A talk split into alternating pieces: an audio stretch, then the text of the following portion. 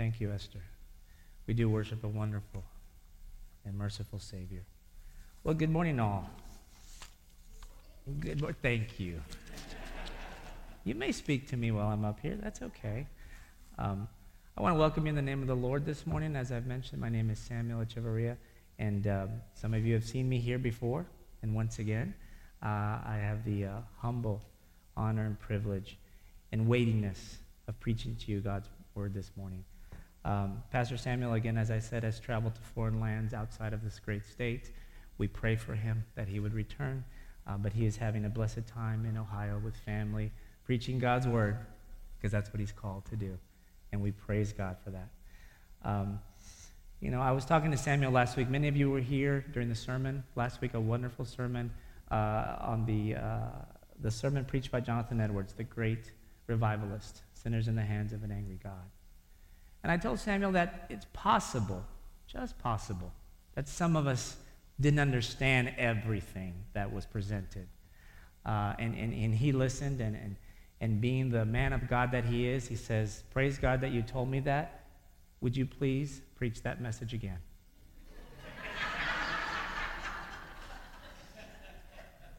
Before you preach your own. So let us begin. Today, if you may have noticed, the title of my sermon is Our Hope Diamond. Our Hope Diamond. And I hope to use this picture of this wonderful jewel. I hope and pray that this picture can help us understand what is truly precious in our lives, what is truly valuable in our lives, and how we should live as Christians, how we should identify with Christ. Let us read God's word together this morning. Um, we will be reading from 1 Peter letter of 1 Peter chapter 1, verses 1 through 9. This is found on page 1049 in your pew, red Pew Bibles. If you would open up to God's word and let us hear what the Lord has to say for us this morning. 1 Peter chapter 1, verse 1.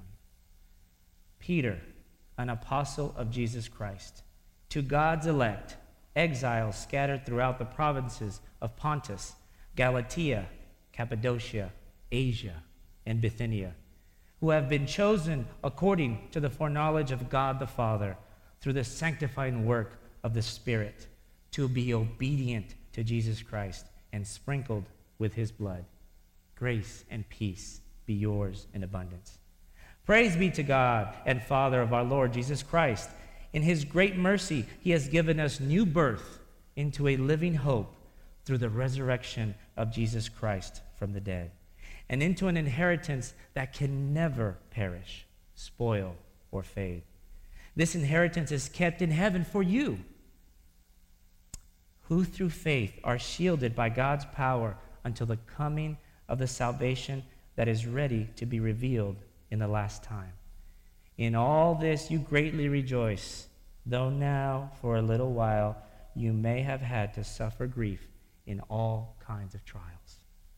These have come so that the proven genuineness of your faith, of greater worth than gold, which perishes even though refined by fire, may result in praise, glory, and honor when Jesus Christ is revealed.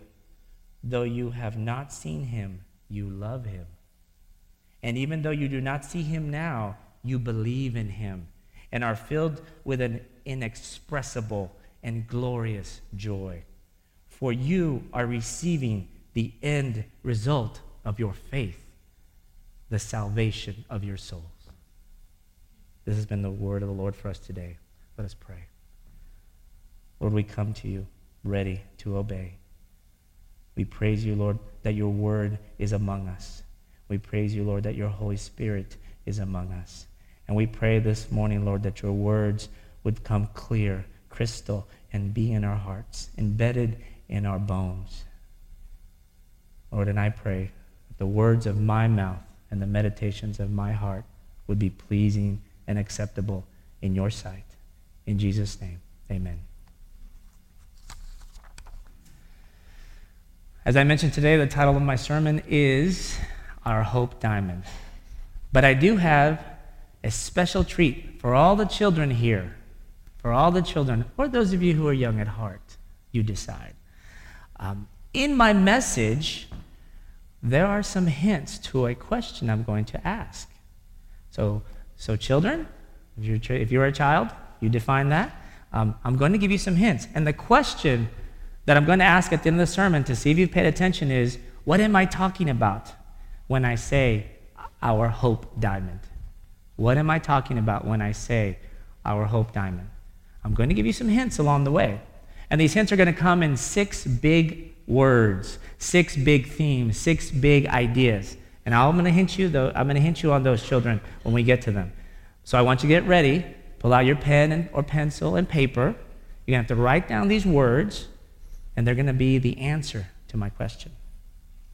Does that sound good? It's exciting. I'm excited. so, what is the Hope Diamond? We'd be so kind to put up a picture of the Hope Diamond? Many of you have heard of it. Those of you who haven't, uh, you know, this is a picture of it. Um, it seems pretty. Uh, Mother's Day is coming up. the Hope Diamond is a large 45 carat deep blue diamond now housed in the Smithsonian Natural History Museum in Washington, D.C. It is named after one of its many owners, Henry Philip Hope. And this is, this is the way it looks now if you go to the museum in Washington, D.C. Thank you, Nancy. It has been described as the most famous diamond in the world and is said to be the second most visited artwork in the world after the Mona Lisa. It is currently estimated to be worth $250 million. Kind of cool. Would you like to go see it now? Should we end now and go to DC? No, we're not going to do that. But it does, in my mind, bring a couple of questions. What makes something famous? What makes something so beautiful that you want to go see it? You want to visit it? You want to debate is it really the most beautiful thing in the world? Is it the second most beautiful thing in the world? You want to discuss it. I'm sure many families, after they go to see the Hope Diamond, they talk about it. They say, wow, well, what did you like the most? These questions came up in my mind and my heart because I, I, I wanted to ask them of us. What makes us Christians brilliant, shining, that people want to come visit us. And that's the message of, our, uh, of today. What makes us like the Hope Diamond? And I'm going to begin, and I'm going to go through six points. Six points that I think today's text points us to this reality. And my first point this morning is we as Christians should be conspicuous. The key word, children, is conspicuous okay? And I know, children, if you do a good job, your parents will give you a special treat at lunch. I just know it. I just know it. So, the first word is conspicuous. We as Christians should be conspicuous. I like definitions. Most of you know I'm a professor uh, at, at uh, ACC here. So I always start, when I talk, I say, well, let's get our definition straight. What does conspicuous mean? It's a big word, it's got lots of letters. Uh, conspicuous, easy to notice obvious, attracting attention, as by being unusual or remarkable, noticeable. Well, what is noticeable about today's letter? What is noticeable about today's verse? Let's talk about 1 Peter. This letter was written, as far as we can tell, by Peter the Apostle, the head of the Jerusalem church, the first pastor. And he's sending a letter to a group of people, Christians, in what is now Turkey, Asia Minor. And he names them by the cities that they are in. And as far as we can determine, it's quite possible that these Christians were originally from Rome, and during one of the many Roman um, persecutions, they had to scatter and flee. And many of them went to this kind of undeveloped place where the Roman uh, presence wasn't so strong what we now call Turkey, Asia Minor. But even there, they continue to experience trials and stresses. Because I say, even there, well, what if you were driven from your home? Would that be a stress? What if you were driven from the place that you were in and all your community and all the resources you had, and you had to leave them? So Peter is writing to a group of stressed, Christians. And he's writing to them for a specific purpose. And he starts out his letter by saying, I am Peter, an apostle of Jesus Christ, to God's elect, exiles scattered throughout the provinces of Pontus, Galatia, Cappadocia, Asia, and Bithynia, who have been chosen according to the foreknowledge of God the Father, through the sanctifying work of the Spirit, to be obedient to Jesus Christ and sprinkled with his blood. Grace and peace be yours in abundance. What an opening paragraph for a letter to a group of people who are stressed. Because in that beginning, he says, You are an incredible work. You are an incredible product of whom? Of the Trinity Himself. The Trinity Himself. You have been chosen according to the foreknowledge of God the Father through the sanctifying work of the Spirit to be obedient to Jesus Christ and sprinkled with his blood. You, you, right here, right now, if you are a believer, are the work of the Trinity himself. That is conspicuous to me.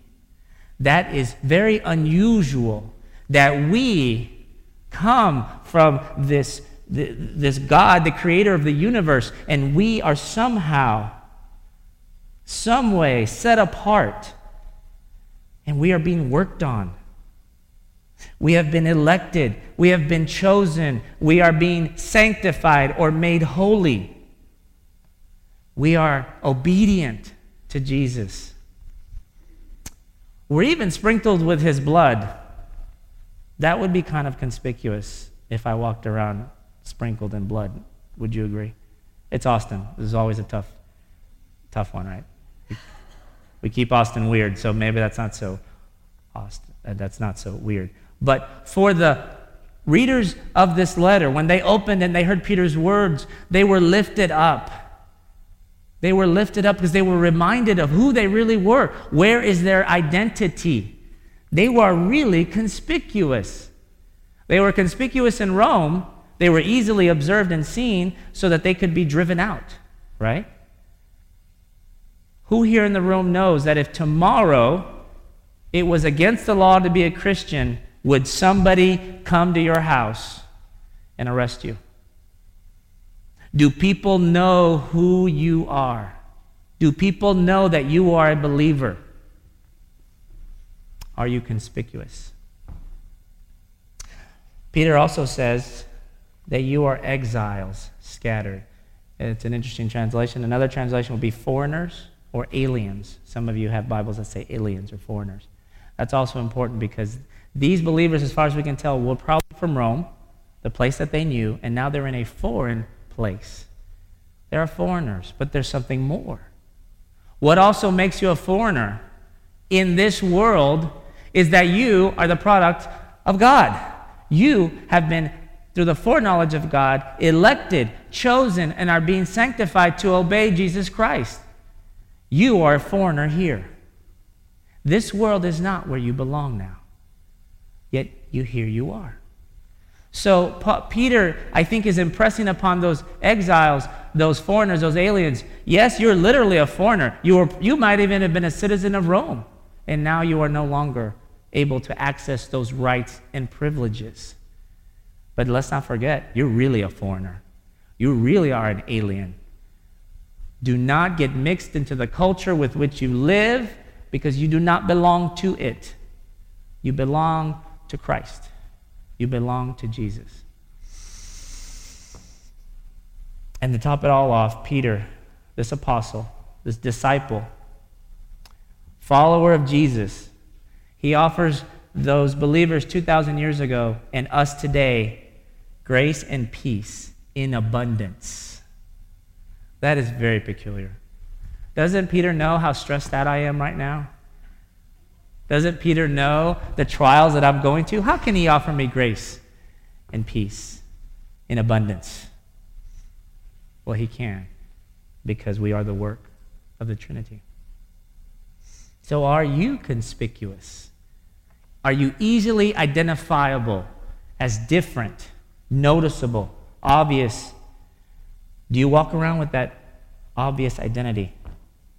Are you close to God the Father who chose you, who foreknew you? Are you conspicuous because of the work of the Holy Spirit in you right now? Are you standing out? It's ironic. What does the Holy Spirit do? Makes us holy. That kind of blew me away. I'm a simple man. The Holy Spirit would tend to do what? Make us holy. That's what the Holy Spirit, by definition. Is that happening in your life? Are you, dear believer, being obedient to Christ? Are you obedient to Jesus? Is his perfect, righteous, unblemished, and powerful blood literally evident all over you? In the thoughts of your heart, in the words of your mouth, in the actions of your hands and feet? Is the blood of Jesus all over us? Are we as conspicuous as that diamond we just saw? Do we stand out like that diamond? That's our question. Point number two we as Christians should have hope. Hope is the key word, children. Hope. We as Christians should have hope. What is hope? Some definitions. To wish for something with expectation of its fulfillment, the desire and search for a future good. You know, I wondered, everyone who has owned the Hope Diamond, it's my assumption, I have never owned it, just FYI. Um, my tithe would be incredible, though, wouldn't it? Uh, and everyone indeed, everyone who's possessed the Hope Diamond, something, or something like that, something of such conspicuous beauty and worth, I bet, I bet they always think that tomorrow's going to be a better day, right? I bet if I wore that thing, well, I, I wouldn't wear it. I bet if I gave that, uh, that beautiful jewel to Diane, I bet you she would. I'm not, honey, I'm sorry. I'm not, I'm not. I have to do some illegal things. I bet she would have a hope about her future in that jewel, in that precious jewel. But where is our hope? Is it in a thing? Is it in a place? Or is it in a person? Let us read verse 3 and 4. Praise be to God and Father of our Lord Jesus Christ. In his great mercy, has given us new birth into a living hope through the resurrection of Jesus Christ from the dead, and into an inheritance that can never perish, spoil, or fade. This inheritance is kept in heaven for you. Praise. What praise? We are born again into a living hope, a hope that does not die, it doesn't fade, it doesn't get lost, it doesn't need insurance. A hope that is protected by God Himself in the heavenly realms. And what is the proof of this hope? The proof of this hope, this living hope, is that it is now tied to one of the most conspicuous and hopeful events in human history the resurrection of Jesus Christ. See? It's tied. You cannot break the bond. Our hope is tied in steel to the resurrection of Christ. There's only one foundation for a hope of this kind it's a hope of a resurrection, of an event where death was conquered and a new life was born. Jesus' resurrection results in our new birth. And now we have a hope, a hope that is unlosable. There have been many owners of the Hope Diamond. You know, they've actually been lots. I'm sure each owner of this precious jewel marked their lives by the day it touched their hands. They probably remember the day. I mean, I remember all sorts of weird days, right? But if you put a big 10 gram diamond in my hand, I'd be like, I remember that day. Wow. I bet you they also remember the day they lost it. It went away. You know, I don't know. Humans are funny things, right? Green bills, those are kind of cool too. Paper that has green on it. You, you, you know, some of you don't have any of this. There's this paper that we use in society, and you give it to somebody, and they give you something in return. It's kind of interesting. It's just paper. But this diamond, on the other hand, that has real value. Or does it? It's just a rock. Maybe. But this jewel, the jewel of our living hope, can't give that away. You remember the day you got it, don't you, dear believer? I hope you do. I hope you reflect on that day because that day is the beginning of a life that never ends. It's a beginning of a life that can never die. Alexander Pope wrote this fam- famous poem, and here's one of the stanzas Hope springs eternal in the human breast. Man never is, but always to be blessed. The soul uneasy and confined from home rests and expatiates in a life to come. Do we have this eternal blessed hope? Does it spring eternal every morning and every evening and every interaction and every traffic jam we're in in Mopac? Right? Does it spring eternal? Lord, give me some hope right now. I hope I get out of this mess right now. No, that's not the kind of hope I'm talking about. Check your heart. Do you have a hope, a living hope? Do you have the same hope that any person who held that jewel in their hand probably had? They just thought tomorrow was just couldn't be bad. Look at what I have. And they held it. But what we have is something far more precious. Point number three. We as Christians should be resolute. Resolute, children. It's our key word for the day. I feel like some sort of cartoon. Resolute, a key word for the day. What does resolute mean? Firm or determined, unwavering. Verse 5. You who have this inheritance in heaven, you who through faith are shielded by God's power until the coming of the salvation that is ready to be revealed in the last time. Listen, dear believer, we are resolute in what has happened here, what the Holy Spirit is teaching us through Peter. We are unwavering in our faith that we shall endure until the end time. We must be firm, we must be firm and determined in God's power. Because it is in God's power, not our own, that our fate lies. Amen? If it were in my power, I'd be in a heap of trouble. If I had that diamond in my hand right now, I'd probably be the kind of person to go, okay, wait till I get lost. Because I lose my keys, I lose. Right? But this power, God's power, is something that we cannot lose. It's something that protects us until the end. I was reading a, a, story, and they surveyed a bunch of people, and they asked them, if you keep money in the house, where do you keep it? 70% of people in America keep money in two places. Want to guess? Under their bed and in the freezer. Right? That's the way they think. That's the way they think about money and being resolute about what's going to happen if something bad happens.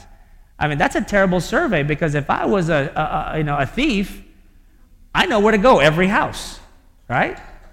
It's easy. I'm going to the freezer, I'm going to the bed, and I'm leaving the house quickly. I don't need to stay around looking for that jewel because it's probably in the freezer or it's under the bed. Okay. If you have somewhere else, good. Move it from those two places. Just letting you know. Public service announcement. Let's talk about power, God's power. The Hope Diamond is interesting. It is said that diamonds in general, including the Hope Diamond, are considered to be the hardest natural minerals on earth. You've heard that diamond, very hard. But do we have the internal strength, firmness, and absolutely shatterproof faith that keeps our hope springing eternal every day? We need to be firm in maintaining our conspicuous identity, our hope in Jesus, obeying the commands of our Lord and Savior with the same type of strength that that diamond has. Indestructible. Indestructible. Because it is not in our power, it is in God's power. And when you are in His hands, nobody can snatch you away. Nobody. Okay? Point number four. It's going to be a tough one. We as Christians will be imprecated. Imprecated. If you've heard that word and used it before, you are excused because you have an A. This sermon, you got an A, you can leave. Imprecated. I M P R E C A T E D. Imprecated. Comes from the Latin word to pray toward. And sadly, it has a negative connotation. Definition to swear, curse, or blaspheme, to invoke or bring down evil, to put a curse on. Imprecated. We as Christians will be imprecated. Verse 6 In all this you greatly rejoice, though now for a little while you may have had to suffer grief in all kinds of trials. There is something about being a Christian, dear brother or sister, that is going to be unpleasant. God is clear on this reality. There's a story around the Hope Diamond that it is cursed. There's a mythology around the diamond that anybody who wears it or owns it brings misfortune upon them. But for Peter's audience, there was no mythology. They were going through trials, they were going through pain and suffering. And it is noticeable that Peter must confront the persecuted church with a message of conspicuous hope and resoluteness. Peter must tell them there is joy, even though now, for a little while, there will be trials. And let me tell you, Peter is pointing to one of the most important realities of our faith. We have been risen with Christ in a new birth. But you know what? We will also share in his suffering. It is part and parcel of our life in Christ is that we will share the suffering of the Savior. It's a fact. If anybody tries to tell you different, they are lying. If they try to tell you that being a Christian means you will become rich, famous, comfortable, and secure in your material possessions, that is of the devil. You will have joy. You will have hope. That is a promise of God. But you will also suffer because of your faith. And I know for some of us it's hard to understand in America in 2012. But go to another country, and it's not. There are millions of Christians this morning that are risking their lives to hear God's word preached. This is real to them, and it needs to be real to us. We have the opposite problem here. We are so blessed that we don't suffer. But there is a danger here. Because when you become a Christian, you are stamped with the resurrection of Christ. You are stamped with a new life. You are also destined to share his suffering. You will pray, Lord, please take away temptation by the devil. He may not. You will pray, Lord, please, I do not want to hunger and thirst. You may. You will say, Lord, please let my family never abandon me. They might. You will pray, Lord, please take these constant threats and abuse away from me. He may not. You will pray, Lord, please never let me have a friend who turns their back against me. You might. You will pray, Lord, please never let me have friends who never understand who I really am. You do. You will pray, Lord, please never let me suffer in pain because of the love I have for someone else. But you will. Lord, you may pray, never let me carry my own instrument of torture. But you might. Lord, you might pray, never let me be beaten, spat upon, pierced, and nailed to a cross. But you may certainly will. For everything that the Lord came to suffer for us, we will also experience. It is a fact. And in that fact, Peter wants us to have grace and peace in abundance. And if that doesn't make sense to you, then we need to talk. You need to get into the Word. You need to pray because it is a reality of every believer that they must understand how that is even possible because it is in God's power that you are sitting here this morning. It is not in your own. But I want to tell you about one great difference between the suffering that we experience as Christians and the suffering of Jesus. There are some experiences we will not experience. And last week, in last week's sermon, Jonathan Edwards in The Sinners of the Hands of the God had four points about the reality of God's wrath. And let me tell you, dear brother, this is what shook me to the core. These are four things that you and I will not experience. Number one, we will not experience the infinity of his wrath. His wrath has no bounds, it is infinite. Number two, we will not experience the ferociousness of his wrath. God is fierce, and in his wrath, his fierceness is revealed. Number three, we will not experience the certainty of his wrath. Those who do not come to the Lord are certain to experience it. But you and I, once we put our faith in Christ, we will not experience that certainty. And number four, we will never experience the eternality, the eternal torment of God's wrath. You know why? Because Jesus suffered all of those on the cross. When Jesus was on the cross, he suffered the infinite wrath of God, the fiercest wrath of God, the certain wrath of God, and the eternal wrath of God on the cross for you and me, for all those who would believe, sparing us from those realities. So, dear believer, every trial you have right now, every pressure, every stress, it pales in comparison to the Lord Himself hanging on that cross. And not only was He separated from God, His Father, who He had perfect union with, He was in His Spirit taking on God's wrath because He loves you. And, dear believer, if you are still rebelling against God's love, if you are still rebelling against God's hope, you have a problem. And if you do not know God, if you are completely an enemy of God, if you do not understand what I am talking about, then let me say this. If you do not come to the Lord as your as Jesus Christ as your Lord and Savior, if you do not repent of your sins, you will experience these realities. Not only will you experience the sin of a fallen world, which you already do, and you're well familiar with that, there is the experience of God's wrath himself.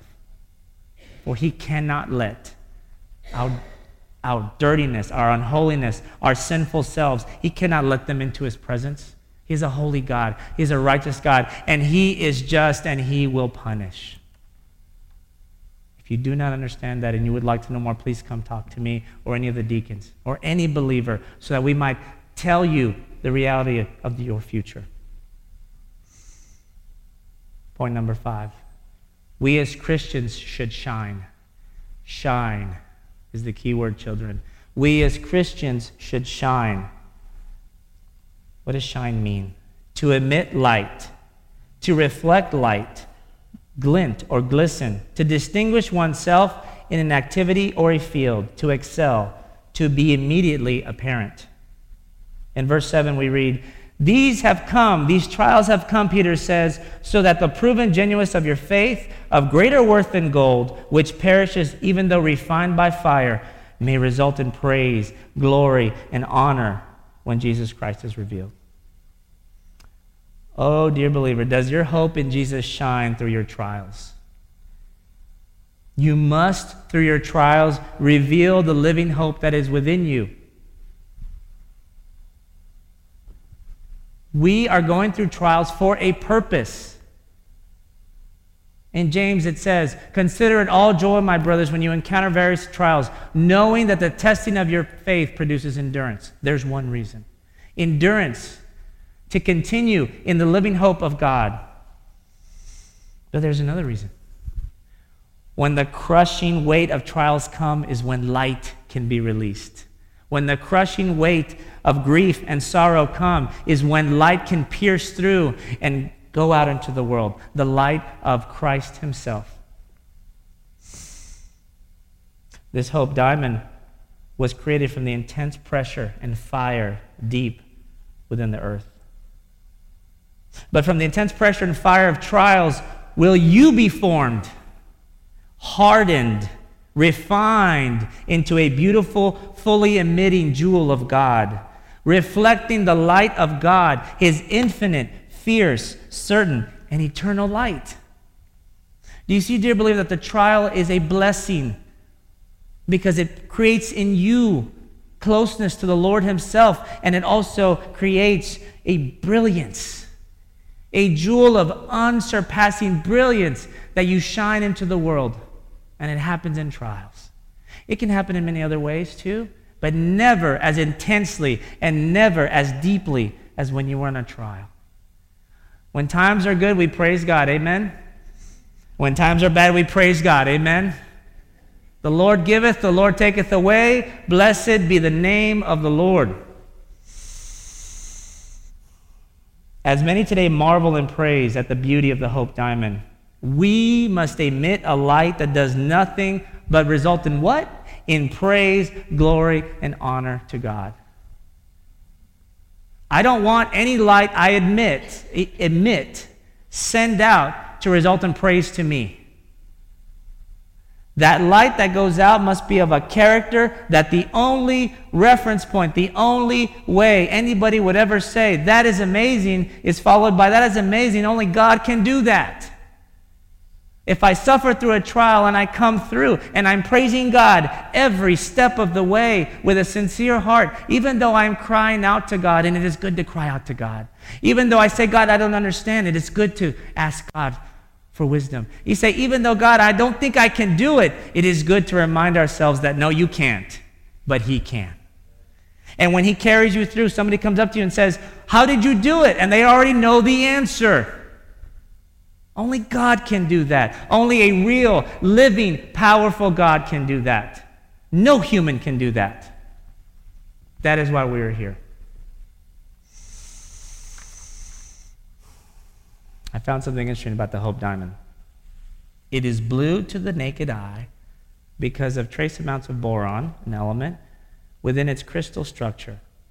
But listen to this it exhibits red phosphorescence after exposure to ultraviolet light, which means that when a certain light is, is shown on that diamond, it glows red for a long time. Wow. It burns with a red fire from within. Is that what happens to us? When the trials come and the light of God Himself comes and pierces us, do we reflect that fire of His Holy Spirit? Do we reflect that? How that happens, it's up to you.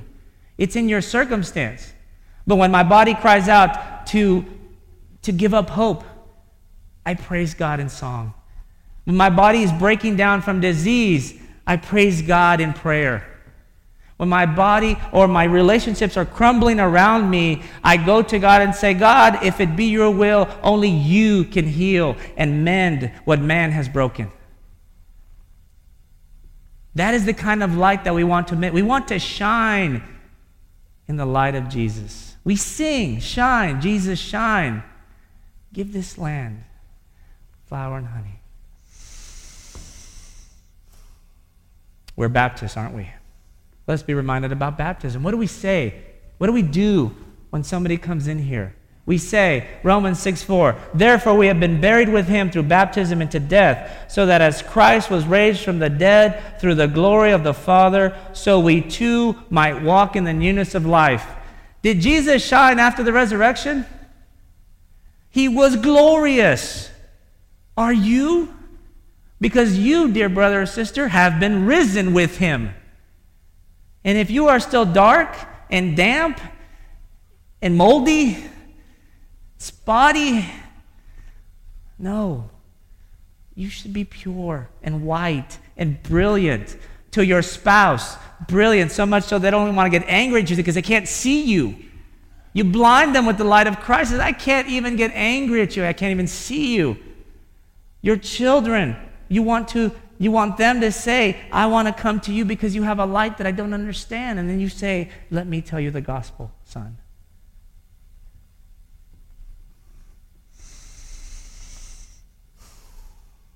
When we glory in God the Father, only light prevails.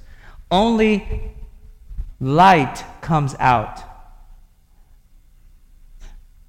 When we glory in ourselves, that doesn't happen. And you know it, you feel it. You feel when your pride and sin is taking over because you want to do what? You want to go run and hide. You want to hide from the convicting light of the Holy Spirit. You know you are not shining. Point number six. We as Christians should trust. Trust is the key word, children. Trust. To have or place confidence in, to depend on, to expect with assurance, to assume, to place in the care of another, to believe. Verse 8 and 9. Though you have not seen him, you love him. And even though you do not see him now, you believe in him and are filled with an inexpressible and glorious joy, for you are receiving the end result of your faith, the salvation of your souls. When you trust in Jesus, the result is love. When you believe in Jesus, the result is joy. When you have faith in Jesus, the result is salvation. People who go and see that diamond, they trust it's still there after they leave. And they may talk about it. And they may have, be filled with some sort of pleasant feeling that they saw a, a beautiful thing. But who have you seen? Who have you been in the presence of? You have seen the Almighty God Himself through His Son, Jesus. And when you see Jesus, you see His Father. And you have seen Him like the disciples saw Him on the mountain in His full radiance. He has allowed you to peer in. And that's not even what you're going to see Him at the end of the age. Then you're going to see the fully unleashed radiance of Christ. That worries me just a little, but you know, that's okay. I read a story about Niagara Falls. Niagara Falls, water going over, very powerful. Niagara Falls is running at about 20% of what it could. So those falls that you see are actually 20% as powerful as they were, but when man showed up, they dammed Niagara Falls. You know why they dammed Niagara Falls? Is they didn't want those falls to go away, and they thought the erosion of all that water going over that hill, going over that cliff, would erode it. So they dammed it. And some people talk about who have seen, this was early, late 1800s, early 1900s, I think. They talk about what it was like to really see Niagara Falls when it was at 100%. It was inexpressible. If you've been in Niagara Falls, you see that it is an amazing, but think that's only just a little bit. I got upset when I read that. I'm like, let's go get the full deal. I want it. I want to see 80% more coming over. I mean, it must be incredible you imagine the glory of God that's awaiting us? We trust that when we get the 100%, it's going to be out of this world. It's going to be conspicuous, to say the least. The Hope Diamond is now at the Smithsonian Museum. You know, most people trust it will be in good hands and be protected from theft, harm, and destruction. But do we have the same sort of trust? Do we have the same sort of trust in Jesus, our Savior and Lord? We, unlike Peter, did not walk with Jesus. Peter had it easy, didn't he? Well, you know, he had it easy and he had it hard. You know, Peter had it easy. He saw Jesus. Peter had it hard. He's written about, and for 2,000 years we kind of made fun of Peter. I don't know which is worse, you know. I get to make fun of Peter. Say, hey, you never got it. You never got it, Peter. You don't get it. Well, he got it. In the resurrection, he got it and you and I get it. But you know what? We are even more special because we believe even though we have not seen. We love even though we have not touched. Right? We are so special. The Lord has given us such a special relationship. We believe in Him even as we endure trials so that we may shine like Him. We may shine with Him. We experience the joy of his victory over death.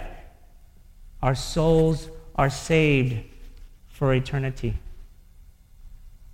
In God's power, we have the ability now to commune with God, the Creator. The Hope Diamond is an interesting gem. So interesting. Many people have studied it. Listen to what the Smithsonian curator, Dr. Jeffrey Post, said in 2008. People typically think of the Hope Diamond as a historic gem, but the study of this diamond underscores its importance as a rare scientific specimen that can provide vital insights into our knowledge of diamonds and how they are formed in the earth. The Hope Diamond is actually quite unique and special. It actually allows scientists to understand some of the important processes of how diamonds are formed in the earth. Are you special? I'm going to keep asking these questions, right? Can somebody come up to you and scientifically say, Let me study you because there's something wrong with you, sir? When the world says you're down, you're up. There is something wrong with you. I must investigate. How were you formed? Who are you? How do you have this strength?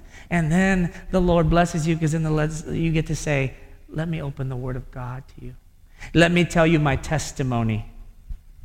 I was lost, but now I'm found.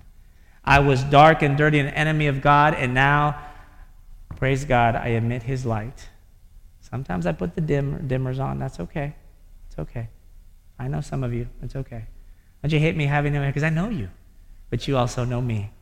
You know that we all struggle. We want to shine as brightly as possible. But it is because we love and that we are loved that we're sitting here today. And I pray that today you would begin to meditate on how we can be conspicuous, how we can have an eternal living hope day in, day out, how we can be resolute and strong in our faith. How we understand the fact that we seem to be cursed and we have to go through trials and that people do curse us. Maybe not here now, but some of you may have experienced somebody saying, I don't like you because you're a Christian. In other places, they kill you because you're a Christian. That's a curse. It's a blessed curse. We as Christians should shine and we should trust in the Lord. And I pray that you will meditate on all of those. Let us pray.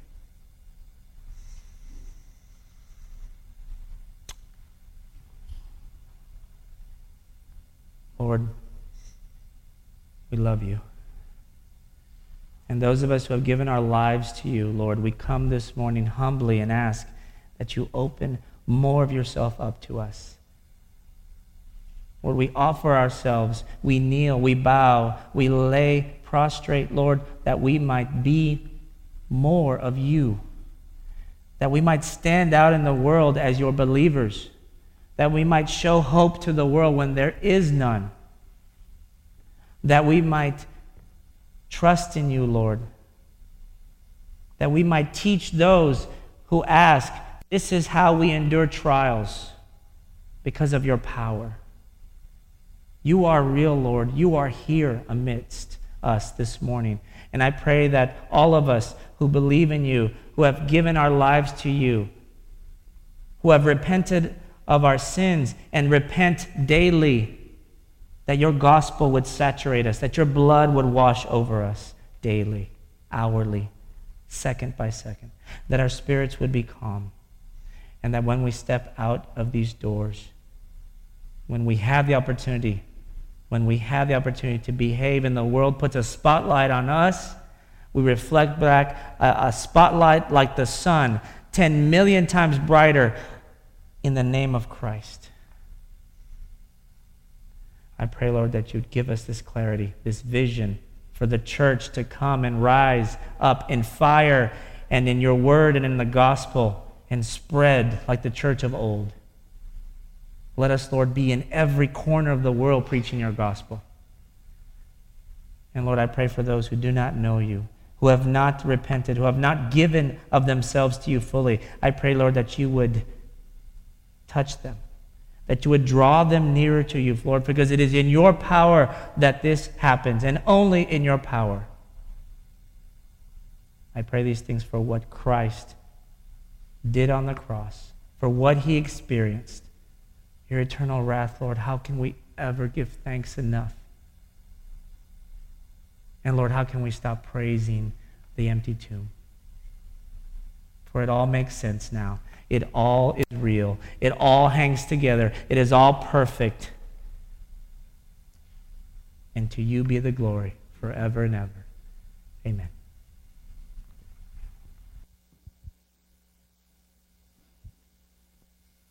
Amen our Lord and our eternity with Him truly is more valuable than anything we can possess here on this earth.